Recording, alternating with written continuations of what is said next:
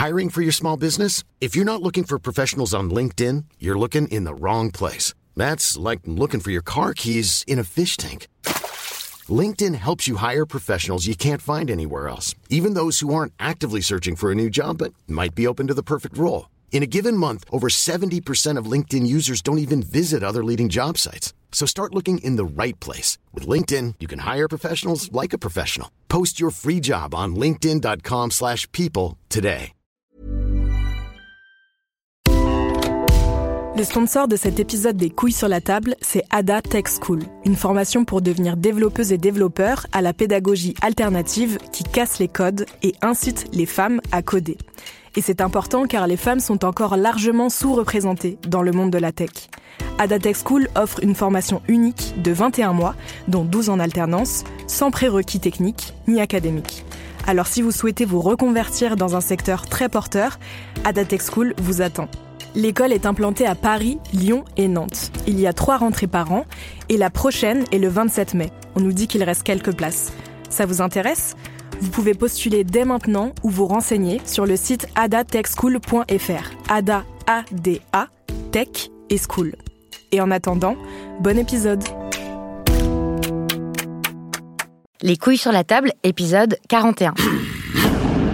Deuxième partie du cours particulier avec le philosophe et penseur Paul B. Preciado. Dans la conversation que vous allez entendre, nous allons notamment discuter des liens entre la destruction de la planète et le patriarcat. Nous allons discuter de la masculinité comme usage légitime de la violence, de comment est-ce qu'on peut faire pour lutter pour que tous les corps vivants soient reconnus dans leur souveraineté. Dans la première partie de cette conversation, nous avons vu comment nos institutions produisent de la différence binaire. D'un côté, le féminin, de l'autre, le masculin. Paul B. Preciado est un homme trans et il a beaucoup écrit sur cette expérience. Ainsi, dans l'une de ses chroniques, publiée dans Un appartement sur Uranus, il raconte à quel point il est compliqué aujourd'hui encore de changer d'état civil. Lui, par exemple, il voulait que son nom soit changé sur ses papiers d'identité de Béatrice Preciado à Paul B. Preciado. Anecdote révélatrice, le juge qui a finalement accepté sa demande lui a donné une grande tape dans le dos en lui disant Bravo, vous êtes très réussi. Devenir trans euh, au regard du système médical, euh, de la science et du système juridique, c'est passer en fait un examen de masculinité. C'est là qu'on euh, on commence à comprendre pas mal des choses en fait. Qu'est-ce que ça veut dire socialement être un homme? Parce qu'effectivement, bah, il faut être clair, hein, accéder à la masculinité dans notre société et tout simplement monter dans l'échelon euh, euh, social et politique. Donc effectivement, évidemment, c'est quelque part c'est normal entre guillemets que ça soit vraiment tellement euh, médicalisé, pathologisé, qu'il soit vraiment a, a presque comme un processus punitif qui se met en place parce qu'on ne pourrait pas non plus accepter de manière généralisée que tout et n'importe qui, en fait, que toute personne assignée femme à la naissance, si toutes les femmes, au-delà de leur désir, au-delà de leur corps, si toutes les femmes disaient, mais non, mais attendez, mais on gagne moins en tant que femme, on est soumise en fait à un certain nombre de violences, des formes systématiques de violences, il faut insister. C'est-à-dire que moi je veux bien en fait qu'on qu'on continue à se dire femme, etc. Mais Qu'est-ce que ça veut dire en fait aujourd'hui être femme dans une société dans laquelle euh, la masculinité est encore définie comme l'usage légitime de la violence et donc évidemment dans laquelle les femmes sont l'objet de cette violence? Donc moi je pense qu'il faudrait un mouvement mais très pour le coup en fait très très très dur, un féminisme beaucoup plus radical parce qu'en fait c'est mon expérience aussi en tant que trans, c'est-à-dire j'étais très radical quand j'étais quand j'étais lesbienne mais néanmoins j'ai habité dans la dans la boule en fait, hein, dans, dans, une société queer euh, très lesbienne radicale. Et donc euh, voilà, enfin radicale, je dis radicale dans le sens esthétique. On était mhm. esthétiquement radical, hein. mais politiquement, bon voilà, on faisait ce qu'on pouvait. À ce moment-là, j'avais une image on va dire, euh, très critique de l'hétérosexualité patriarcale, mais en même temps très lointaine. oui, vous n'étiez pas directement confronté. Non, exact. Et maintenant Enfin, si, j'étais confronté à la lesbophobie, j'étais confronté à la violence, mais quelque part, en fait, je vivais en fait à l'intérieur d'un monde lesbien, et donc, du coup, j'étais protégé par, par, cette, euh, par cette, on va dire, en fait, euh, comme une espèce de, si vous voulez, des ghettos, des, des survivances, en fait, des résistance, qui était vraiment pour moi important et intéressant. Mais le problème, c'est que quand vous commencez cette traversée et que des coups, bon, voilà, votre corps change et bon, voilà, vous, vous voyez, ploum, de l'autre côté de la frontière, maintenant tu es un homme, ah bah euh, bonjour. C'est-à-dire que les gens vous disent bonjour monsieur. Voilà, et, que, voilà, et que maintenant je me retrouve, je suis souvent confronté à des conversations qui sont Bah, ça me fait penser à ce que nous racontait euh, Viken, qui est un homme trans, il est venu dans le 12e épisode des couilles sur la table, et il nous disait que depuis qu'il était reconnu comme un homme dans le monde des hommes, etc., il entendait des conversations, mais que même dans ses pires cauchemars, il n'aurait pas imaginé en fait des conversations dans les vestiaires du club de gym euh, ou d'un chauffeur de taxi et tout. Vous aussi, vous avez fait la même expérience. Bien sûr que j'ai fait la même expérience. Mais bah souvent, euh, bah souvent les, les hommes en fait, ils vont parler de la sexualité des femmes en disant voilà celle-ci, je l'ai baissée, elle est vraiment une salope. Euh, bon voilà, bah elle était la, première soir, on a pu la baisser, ah, mais là tu peux l'appeler, tu verras. Tout Enfin la manière dans laquelle, ou bien en fait parfois les hommes ils sont les hommes cis hétéros en fait, ils parlent souvent des femmes, ça m'a fait beaucoup rigoler en fait, comme si les femmes étaient vraiment des êtres, euh, mais vraiment totalement étranges. Ouais. Voilà, comme si c'était vraiment des. Euh, parfois ils disent ouais parce que tu sais les femmes là, ouais. jusqu'au moment parfois où j'ai dit non mais attendez les gars, on va tout arrêter là hein, parce que moi j'étais une femme jusqu'à pas très longtemps et tout ça ce que vous, tout ce que vous dites en fait c'est n'importe quoi. Et oui, comme si c'était une espèce encore une fois euh, différente quoi, des, des, créatures radicalement différentes. et mais de toute façon, mais c'est ça que cette épistémologie de la différence sexuelle a produit. Qu'effectivement, en fait, pour les sommes, qui sommes, soyons clairs, les sommes sont encore les seuls sujets politiques à être reconnus en tant que souverains de manière totale par nos régimes politiques hétéropatriarcales. C'est comme ça. Et en fait, les femmes sont encore dans une position subalterne. C'est pour ça, en fait, que justement, il y a ces renouveaux du féminisme aujourd'hui. Mm. Et c'est pour ça, en fait, qu'il faut, les jeunes se disent, en fait, parfois, ça me fait rigoler, en fait, quand il y a des gens qui disent non, mais maintenant, en fait, on n'a plus besoin du féminisme. Mais attendez, mais Bien au contraire, c'est plus que jamais, puisqu'en fait, les conditions dans lesquelles se trouvent les femmes, justement, dans des sociétés apparemment démocratiques, sont terrifiantes. Si on pense en fait qu'il y a encore des femmes, de manière euh, quotidienne, qui se font tuer parce qu'elles sont femmes, pas par des autres raisons, mais parce qu'elles sont femmes. À ce moment-là, ce qu'il faudrait des dire. Féminicides. Euh, bah, je suis désolé. Euh, ouais, ce qu'il faudrait, c'est quoi si. Enfin, je vais être très, très radical, mais il faudrait interdire la masculinité. Et, là, vous direz, en fait, bah, justement, parce que la masculinité, en tant que, c'est-à-dire cette définition euh, de la masculinité souveraine par l'usage euh, légitime de la violence, y compris sur les femmes, sur les personnes non blanches, sur les animaux, etc., sur les enfants, elle est nécropolitique et délétère.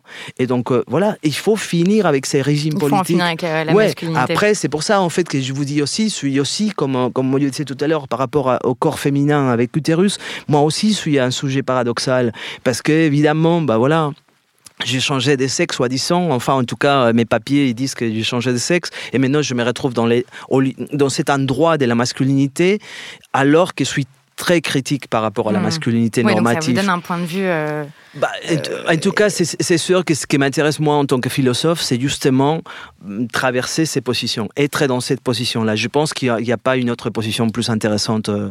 Chaque corps, en fait, pourrait trouver une position extrêmement intéressante dans laquelle c'est situé. Mais pour moi, c'était celle-ci, ouais.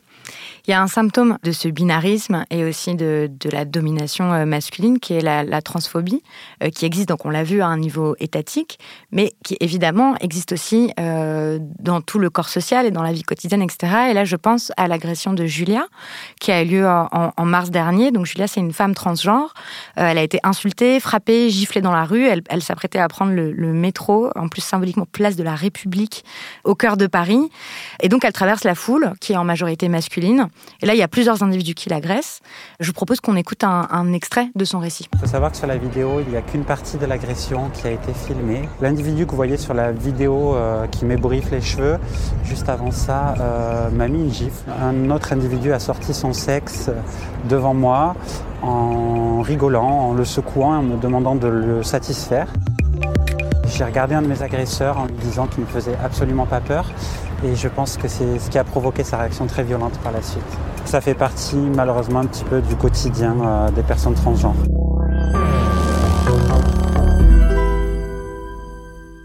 En fait, en, écoutant ça, bon, évidemment, on est horrifié quand, quand on voit les images de, cette agression et tout, mais en même temps aussi de, comment ils font ça. C'est-à-dire, euh, Euh, donc il la gifle, il la frappe et ils lui disent euh, non mais en fait toi t'es un homme etc. Et il sort son sexe en, rigolant et tout et je me dis mais de quoi c'est le symptôme ça? C'est quoi cette cette panique?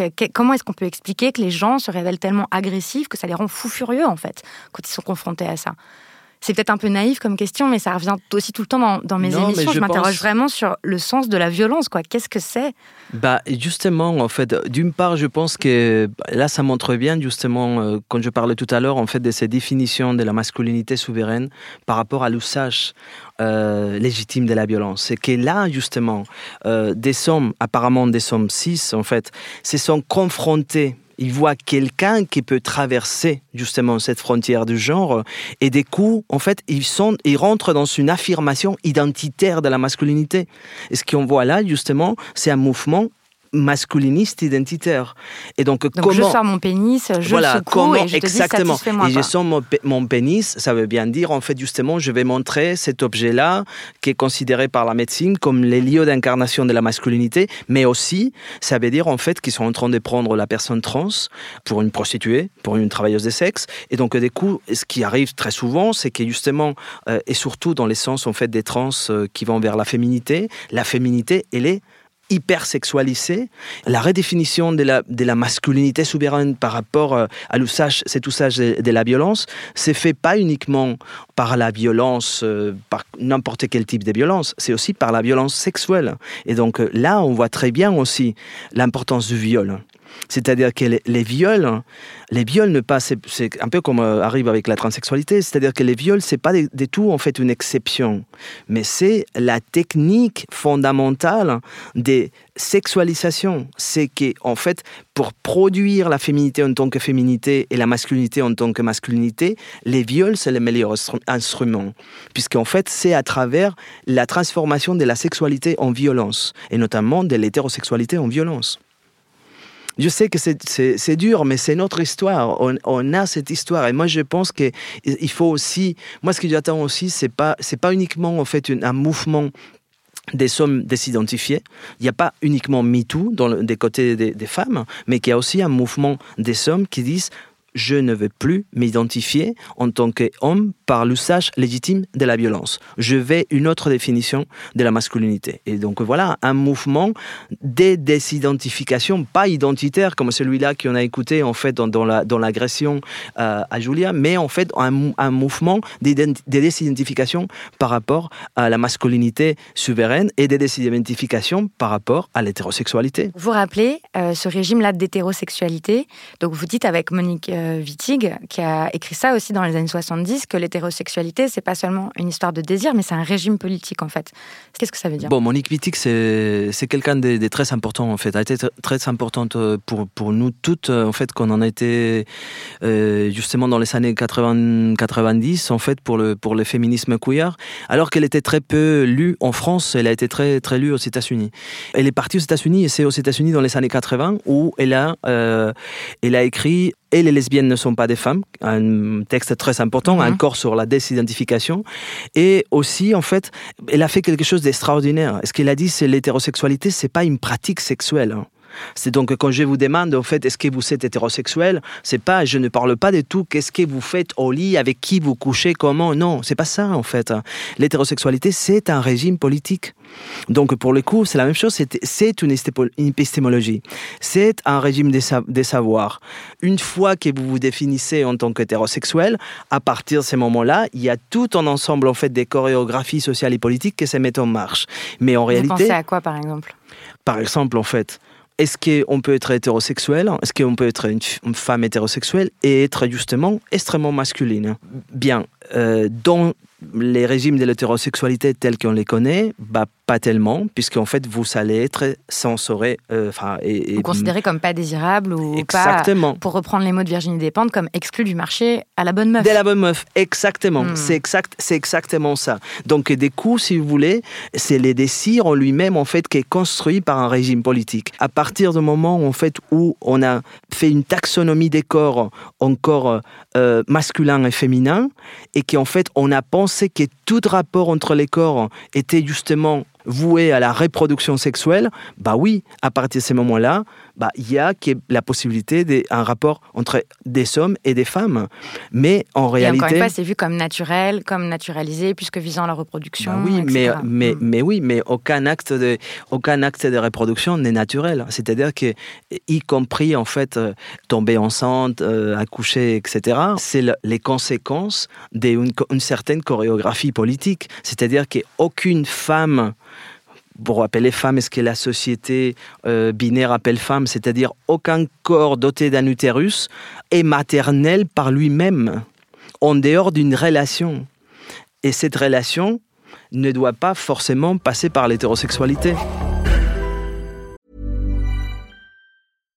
If you're looking for plump lips that last, you need to know about Juvederm lip fillers. With Juvederm Volbella XC and Juvederm Ultra XC, your lip look, whether it's subtle or bold, can last up to one full year with optimal treatment and no additional maintenance. Find a licensed specialist and see if it's right for you at Juvederm.com today. That's J U V E D E R M.com. Add fullness to lips in adults over 21 with Juvederm Volbella XC or Juvederm Ultra XC. Do not use if you have severe allergies or a history of severe allergic reactions, or if you're you're allergic to lidocaine or the proteins used in Juvederm. Tell your doctor if you have a history of scarring or taking medicines that decrease the body's immune response or that can prolong bleeding. Common side effects include injection site redness, swelling, pain, tenderness, firmness, lumps, bumps, bruising, discoloration, or itching. As with all fillers, there's a rare risk of unintentional injection into a blood vessel, which can cause vision abnormalities, blindness, stroke, temporary scabs, or scarring. For full important safety information, visit juvederm.com.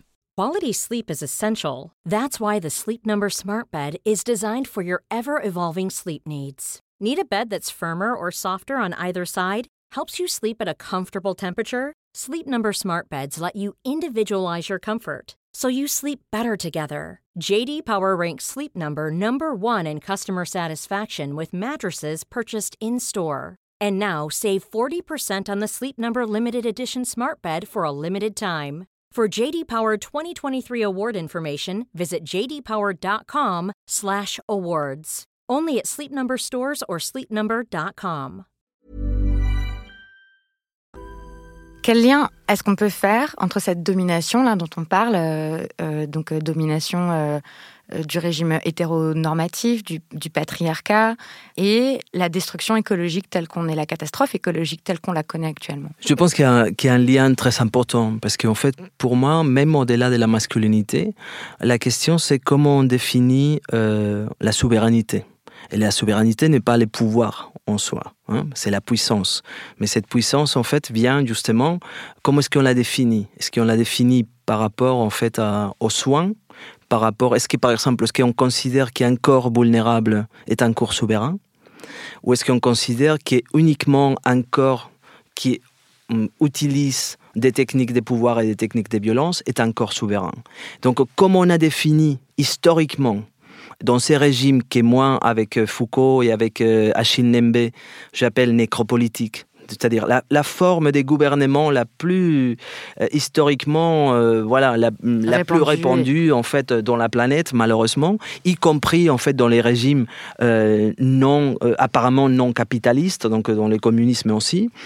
Comme on a, on a pensé la souveraineté uniquement en rapport à l'usage des techniques de la violence, effectivement, notre rapport, y compris avec la planète, est un rapport de violence. Et dans des exploitation, des expropriations et des exterminations. Moi, je pense qu'on est dans un moment absolument crucial. Hein. et c'est pour ça que pour moi, moi, je n'aime pas me dire, en fait, philosophe euh, du genre, en fait, même si, bon, voilà, j'ai commencé par faire ça, mais...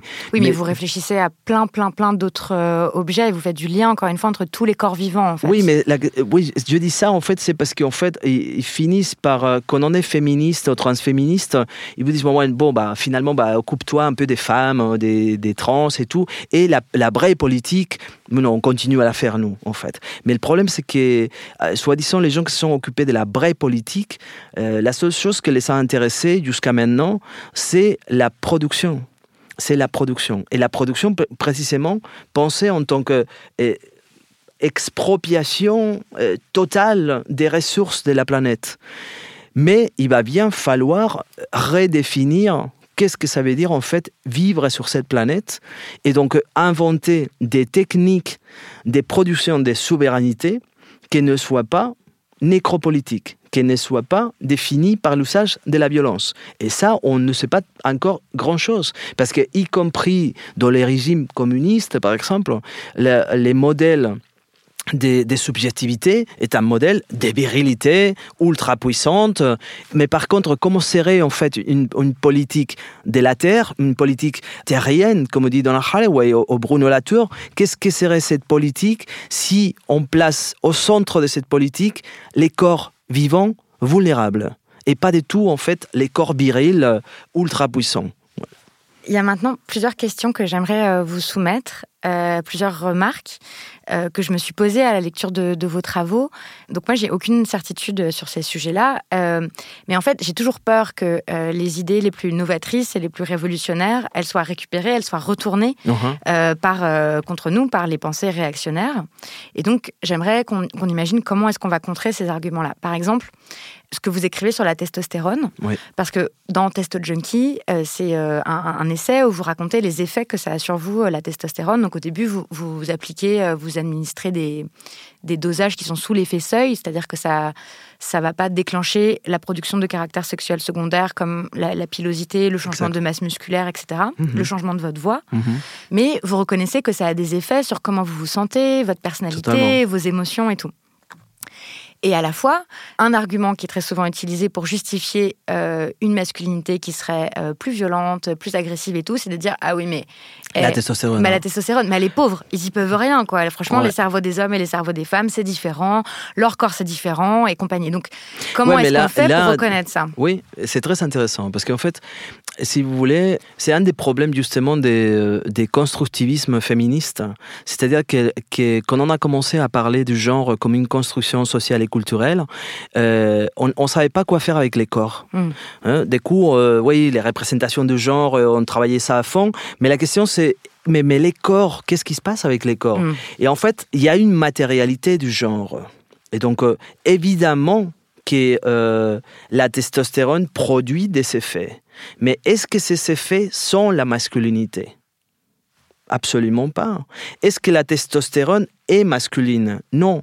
D'ailleurs, en fait, tous les corps produisent vivants de produisent de la testostérone dans des quantités différentes. Et même, ce qui est assez drôle, en fait, si vous voulez, c'est que quand j'ai commencé à travailler sur Testodionki, j'ai fait une espèce de, généalogie politique de la testostérone. Je me suis intéressé à comment elle avait été découverte ou inventée par oui, la discours. dans l'urine des juments et, tout ça.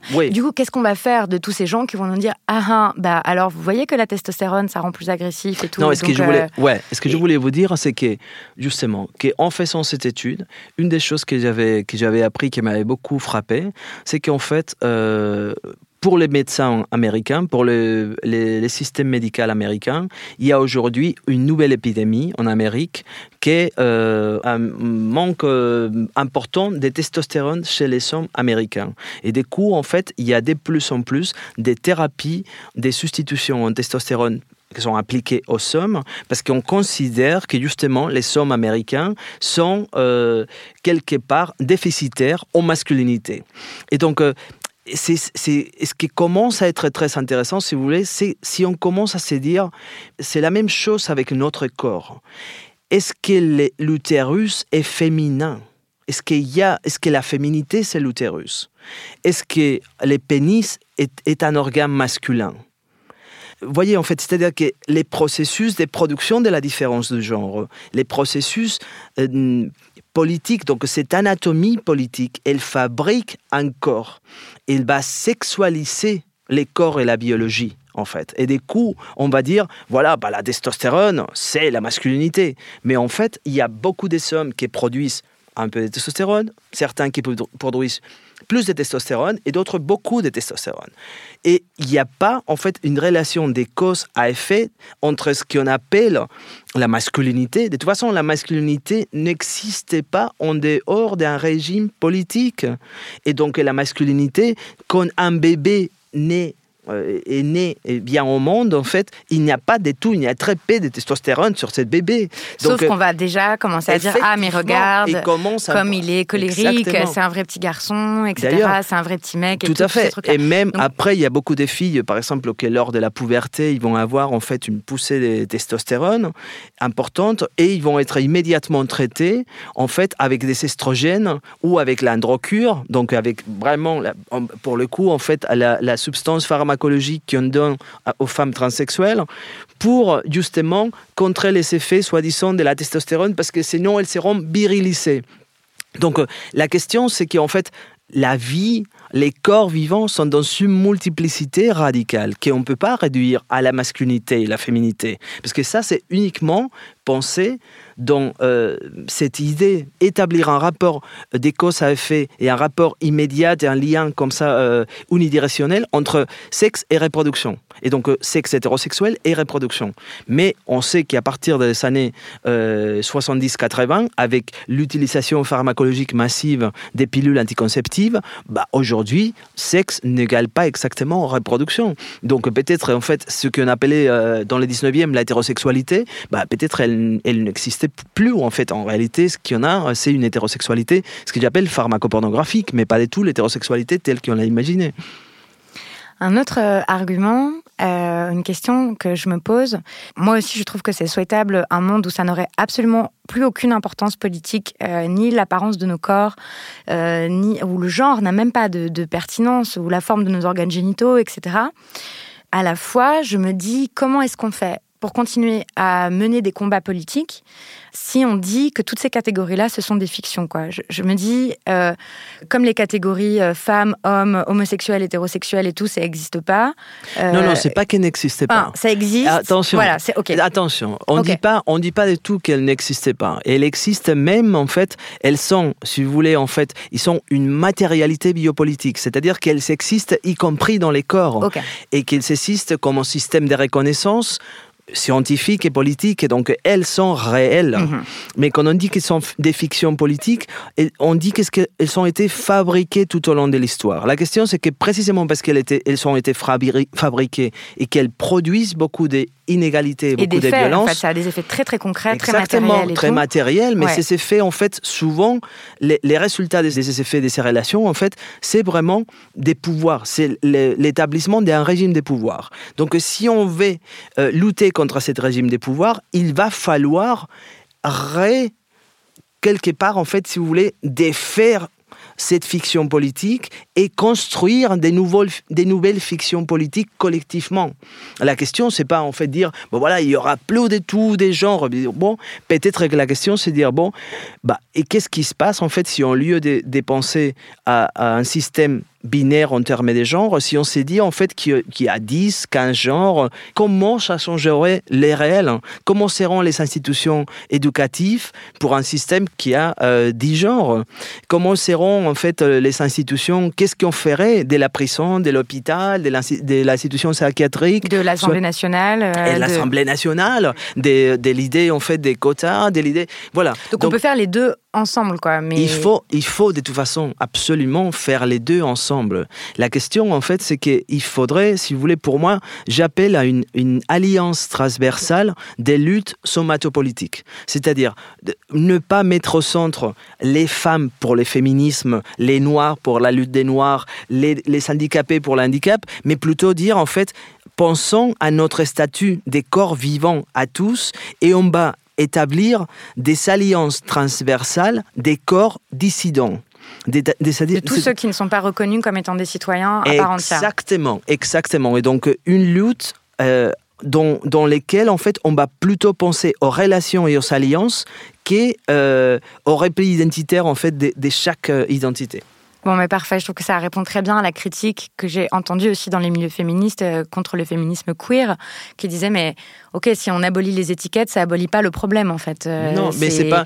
Que mais personne ne dit vraiment non, ça. Non, quand je parle des, non, parce que pour moi en fait c'est même pas des étiquettes en fait. Pour moi c'est un ensemble de techniques de normalisation. C'est pas du tout en fait de la masculinité et la féminité, c'est pas des étiquettes. C'est-à-dire sont sont des techniques d'inscription du genre. Et ces techniques, ils vont des, des systèmes de reconnaissance à la naissance, ils vont de, à chaque fois que vous mettez la- les pieds dans une institution, il y a un acte de reconnaissance et à partir de là, un ensemble de techniques qui se mettent en place. Donc, ce qu'il faut faire, c'est des contre-technologies des pouvoirs, inventer des autres techniques. On peut pas dire simplement, bah voilà, on défait tous les genres et après, bah non, on va inventer peut-être justement ce que j'appelle en fait des techniques de subjectivation dissidentes. C'est-à-dire en fait résister à cette technique normalisante. Je pense en fait la question c'est que peut-être c'est pour ça que je fais appel à la science-fiction, que j'aime tellement la Oui, littérature, parce que la fiction. tellement dans, dans le futur et tout. Pour l'instant, c'est difficile à imaginer. C'est pas mais... que c'est tellement dans le futur. Ah. C'est totalement, c'est totalement là. C'est là que ça se passe. Pour moi, en fait, ça c'est très important. Il faut, il faut affirmer qu'il y a une révolution maintenant. C'est là que ça se passe. On est en train de vivre une grande révolution planétaire, une révolution, un changement de paradigme total, et c'est là que ça se passe. Je pense qu'on est en train de vivre un des moments historiques les plus complexes et les plus fascinants de l'histoire. Et donc, c'est pas pour demain. Par contre, il faut faire appel à l'utopie, à l'imaginaire. Il faut faire appel justement à la fiction. Aux parce que- artistes, aux écrivains. Exactement. Pourquoi? Parce qu'il faut absolument arriver à défaire les carcans de cette épistémologie normative. Il y a une des, des attitudes, parce que je voudrais revenir sur ce que vous avez dit sur l'histoire de se désidentifier quand on est un homme, de dire mais moi je ne veux plus en fait appartenir à ça. Mais est-ce qu'il suffit de le dire pour que ça fonctionne? Je, je pense par exemple, euh, je ne sais pas du tout quoi penser de cet épisode-là, ça me laisse un peu perplexe. C'est pour ça que je vais vous demander votre avis là-dessus. C'est la question de la non-binarité, des gens qui Mhm. se disent non-binaires. Oui. Donc là, il y a un, un sondage qui est paru, euh, qui a été fait par le magazine L'Obs, qui dit qu'il y a 14% des gens en France de 18 à 44 ans qui se définissent comme non-binaires. Et euh, il y a eu euh, un- une, une scène, un dialogue qui a été tourné en dérision sur, sur Twitter, beaucoup. C'était dans l'émission Arrêt sur image. Donc il y y avait quatre invités. Et parmi ces invités, il y a une personne donc, qui s'appelle Arnaud Qui est euh, administrateur de l'intérêt LGBT, qui organise la marche des fiertés. Et lui, il était euh, très très mécontent parce que l'un des deux présentateurs disait mais il y a que des hommes sur ce plateau. Et donc je précise parce que c'était une vidéo, donc l'apparence de cette personne, elle a une barbe, un début de calvitie, euh, euh, la peau claire, un pull, etc. Et voilà ce qu'il dit au présentateur. Non mais moi je suis si moi. Non mais attendez, les vieux réflexes sexistes et ma- monsieur. Vous n'êtes pas un homme. Ah pardon. non, non, non, je ne sais pas ce qui vous fait dire que je suis un homme, mais je ne suis pas un homme. Votre apparence? Ah bon? Ah bah il faut pas confondre identité de genre et expression de genre, sinon on va déjà mal partir. Alors est-ce que Euh, non, non, expliquez-moi. je suis non-binaire, donc ni masculin ni féminin, Comment et je vous refuse qu'on me genre comme un homme, Comment vous définissez-vous? Comme non-binaire. Comme non-binaire. Et il lui dit c'est me mégenrer, c'est vraiment désagréable, etc. Et euh, un peu plus tard dans la conversation, le, le présentateur dit bon, et, et tout le monde est blanc sur ce plateau. Et pareil, la même personne réagit et dit non, mais je suis pas blanc. Donc d'accord, il s'est défini comme non-binaire, etc. Mais je, je- je me demande de comment cet outil-là, ça peut être complètement retourné en fait, parce qu'il dit ça, mais à la fois on se dit, bah, vu son apparence et tout, il bénéficie quand même de, de tous les privilèges qui vont avec son apparence. Bah, bénéficier de tous les privilèges euh, voudrait dire en fait qu'il s'était qu'il s'était totalement en Mm. fait c'est-à-dire que les, les privilèges euh, souvent c'est euh, être vraiment dans les lieux de, de l'universalité justement ne, ne pas être visible en tant qu'autre ne pas être altérisé donc à partir du moment où constamment Imaginez en fait que constamment, tous les jours, lui, il dit, ou elle, elle dit, ou non- la personne non binaire dit, bah non, moi je suis pas un homme, moi je suis pas, je suis pas blanc. Bah, du coup, euh, quelque part, euh, il est en train de troubler les systèmes de reconnaissance. Effectivement, il pourrait, il a, par contre, ou elle ou, l'autre, en fait, a la, possibilité de se situer soit dans la position normative, soit ailleurs, alors que, par exemple, pour une personne qui est racialisée à cause de la couleur de sa peau, et cette personne n'a pas les choix, est racialisée tous les jours, et donc, du coup, effectivement, est dans un rapport Donc plus extrêmement... contrôlé par la police, euh, il se voit refuser des emplois ou un logement, etc. Mais, mais imaginez, moi je trouve que, que ça peut être une stratégie intéressante. Parce que imaginez en fait que toutes les personnes qui soi-disant ont la peau claire commençaient par dire non, non, mais moi je suis pas blanc. Qu'est-ce que ça veut dire en fait en permanence? Donc je pense que pour moi la question c'est pas. C'est, c'est, euh, si cette énonciation elle est accompagnée de tout un ensemble de pratiques de résistance. Si c'est quelqu'un, effectivement, si une personne, euh, c'est pas absolument hétérocentrée, euh, voilà, qui va dire, euh, moi je suis pas blanc, je suis pas.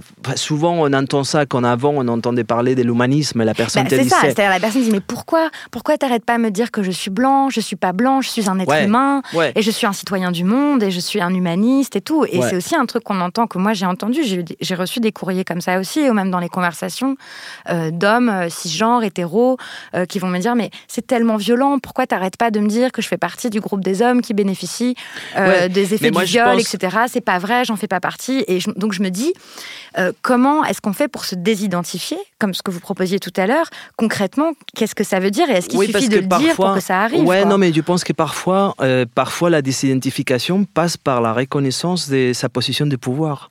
C'est-à-dire que parfois, il faut dire, moi par exemple, j'étais très conscient que malgré le fait que j'avais un passeport dans lequel euh, bon, je n'étais pas reconnu en tant qu'homme alors que mon corps était euh, en train de changer, néanmoins, c'était quand même un passeport européen. Donc je voyais bien en fait avait certains de mes amis qui ne passaient pas et moi, je passais. Donc il y avait un privilège. Donc je ne peux pas dire, ah bah, bah non, on ne suis pas européen. Bah oui, bah écoute, j'ai un passeport qui me donne un certain nombre de privilèges. Et donc du coup, la question c'est, hum, peut-être il faudrait commencer justement par reconnaître ces privilèges-là, pour se dire, comme vous avez commencé tout à l'heure, mais je pense que les seuls problèmes de ça, si vous voulez, c'est que des coups, en fait, cette taxonomie devient une évidence. C'est-à-dire que si vous commencez, comme aujourd'hui, vous m'avez dit, en fait, bon, je suis une femme, euh, six femmes, euh, voilà. Oui. Vous m'avez hétéro, dit... hétéro j'ai même commencé l'émission, voilà, le tout début du podcast en disant, ouais, mais voilà, je suis une classe bourgeoise, je suis blanche, européenne, etc. Bon, ça, je reconnais ça, mais je, ça ne veut pas dire que je suis ça comme identité. Mais... Oui, je comprends, mais la question, et, moi, je trouve que, que c'est tout euh, à votre honneur et c'est très bien. Mais la question, c'est que aussi, à un moment donné, en fait, qu'est-ce, qu'est-ce qui se passe quand vous commencez à douter de cette position-là? C'est-à-dire que peut-être, en fait, euh, peut-être vous n'êtes pas aussi hétéro que vous imaginez.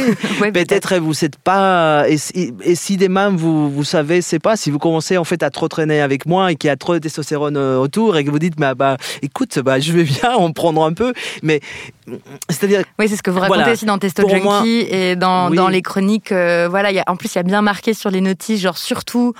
voilà, ne, ne s'approche pas. Ne vous approchez pas, enfin, parce qu'en fait, c'est une, une, substance qu'on étale sur la qui peau. Qui passe à travers la peau, exactement. Et donc, on, sur la notice de la testostérone, c'est dit surtout ne le mettez pas en contact avec des femmes, etc. Enfin, oui, exactement. Donc, oui, bien sûr, que... c'est pas une certitude.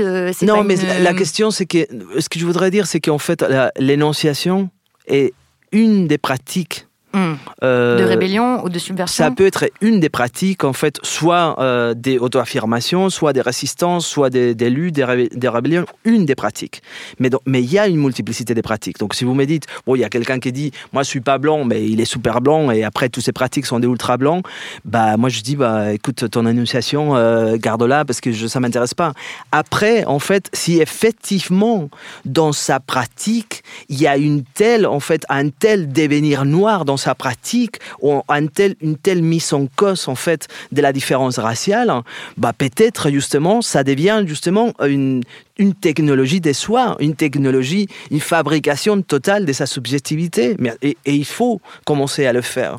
Et donc, même chose pour le genre, en fait. Si un homme se dit, donc un homme euh, qui était identifié comme cisgenre, hétérosexuel, etc., dit, mais je veux me désidentifier. Bah, non, je je suis pas un homme. Euh, ouais, bah, si un ben homme dit, je ne suis pas un homme hétérosexuel euh, cisgenre, euh, à partir de ce moment-là, ça met en, en, jeu pas simplement les lieux d'énonciation politique, mais par exemple, en fait, toutes ces pratique des désirs et des relations. Parce que s'il n'est pas un homme, bon, bah, à ce moment-là, bah, peut-être il est très ouvert aussi à coucher avec d'autres, d'autres hommes qui ne sont pas identifiés en tant qu'hommes, ou il ne va pas être dans un rapport, euh, dans une chorégraphie sexuelle hétérosexuelle, etc. Donc il y a un certain nombre de pratiques, des pratiques politiques, des techniques, des contre-fabrication des subjectivités qui vont venir avec. Après, si c'est simplement une, une énonciation... Comme une posture, quoi. Comme un truc euh, aussi pour euh, éviter d'être euh, accusé ou pour, aussi, bah, parce que, aussi parce que c'est l'horreur. J'entends aussi hein, les, hommes qui, par exemple, écoutent l'émission, qui ensuite m'écrivent en me disant « Mais ça me fait horreur tout ce que vous décrivez. J'ai pas envie d'appartenir à cette classe-là au sens de, oui, bah, très bien. classe de sexe. Bah, commencer, commencer un mouvement, mais un mouvement que soit pas simplement, en fait, une parole, donc une, une prise de position par l'énonciation mais un ensemble des pratiques, des résistances et des, des identifications constantes. Évidemment, donc une déconstruction des, des, des rapports de pouvoir. Paul B. Preciado, euh, pour terminer, est-ce qu'il y a une œuvre artistique ou pour le dire en vos termes, une fabrication historique de l'esprit, euh, parce que vous dites aussi dans vos textes qu'on peut tomber fou amoureux euh, d'œuvres, en fait, de, de, de, fabrication historique de l'esprit, et comme on peut tomber fou amoureux d'une ville, par exemple. Mmh. Euh, donc, quelle est cette fabrication historique de l'esprit euh, que vous souhaitez recommander aux Bon, il y en a tellement, mais euh, parce qu'en fait, justement, parce que euh, la, culture queer, la culture euh, lesbienne, trans, parfois, elle est très invisible socialement et politiquement. Néanmoins, en fait, elle a une grande capacité. C'est comme un monde de la fantasy, en fait. C'est vraiment, ça existe parfois qui est dans l'imagination, dans l'imaginaire. Bon, je sais pas. Je, voulais, bah, j'avais pensé en fait que je, voudrais recommander effectivement les livres des, Angela Davis, tous les livres des Angela Davis parce que pour moi ils Vous l'avez été... eu comme prof en plus, non? Euh, Je l'ai eu. Euh, bon, elle, elle enseignait plutôt en Californie alors que j'étais à New York. Mais je suis allé souvent en fait à ses, à ses cours, à ses, à ses classes en fait. Et c'est quelqu'un d'absolument extraordinaire. Et je pense que voilà, je pense qu'elle elle a changé ma vie comme Virginie Despentes a changé la vôtre, on va dire. Euh, voilà, euh, quelque chose comme ça. Mais mais elle est tellement nécessaire la relire aujourd'hui. C'est tellement nécessaire. Mais euh, après, sinon, je voulais peut-être recommander pour la, plus jeune génération que peut-être a, jamais vu ça, en fait, un film euh, transpunk euh, des années 90 qui s'appelait euh, Dandy Dust de euh, Hans Zrail. Dandy Dust. Et c'est extraordinaire. C'est en fait à peu près comment, comment faire l'amour avec les objets, avec les meubles. voilà. Donc euh, sortir un peu en fait aussi des. Il faut arrêter en fait avec autant d'humanité. Voilà. Merci infiniment Paul Despreciado. Merci. Merci beaucoup pour cette conversation. Merci à vous.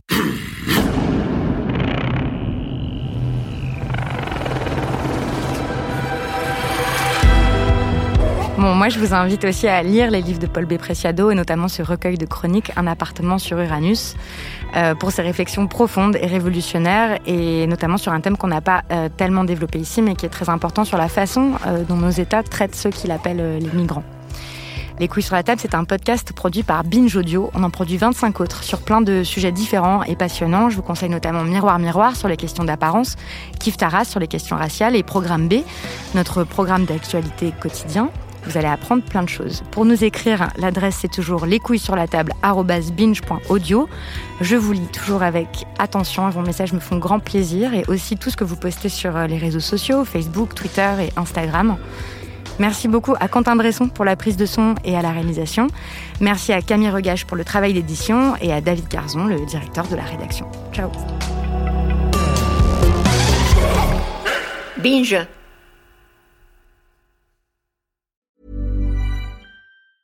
Normally, being a little extra can be a bit much, but when it comes to healthcare, it pays to be extra. And United Healthcare makes it easy with Health Protector Guard fixed indemnity insurance plans. Underwritten by Golden Rule Insurance Company, they supplement your primary plan, helping you manage out of pocket costs without the usual requirements and restrictions like deductibles and enrollment periods. So when it comes to covering your medical bills, you can feel good about being a little extra. Visit uh1.com to find the Health Protector Guard plan for you.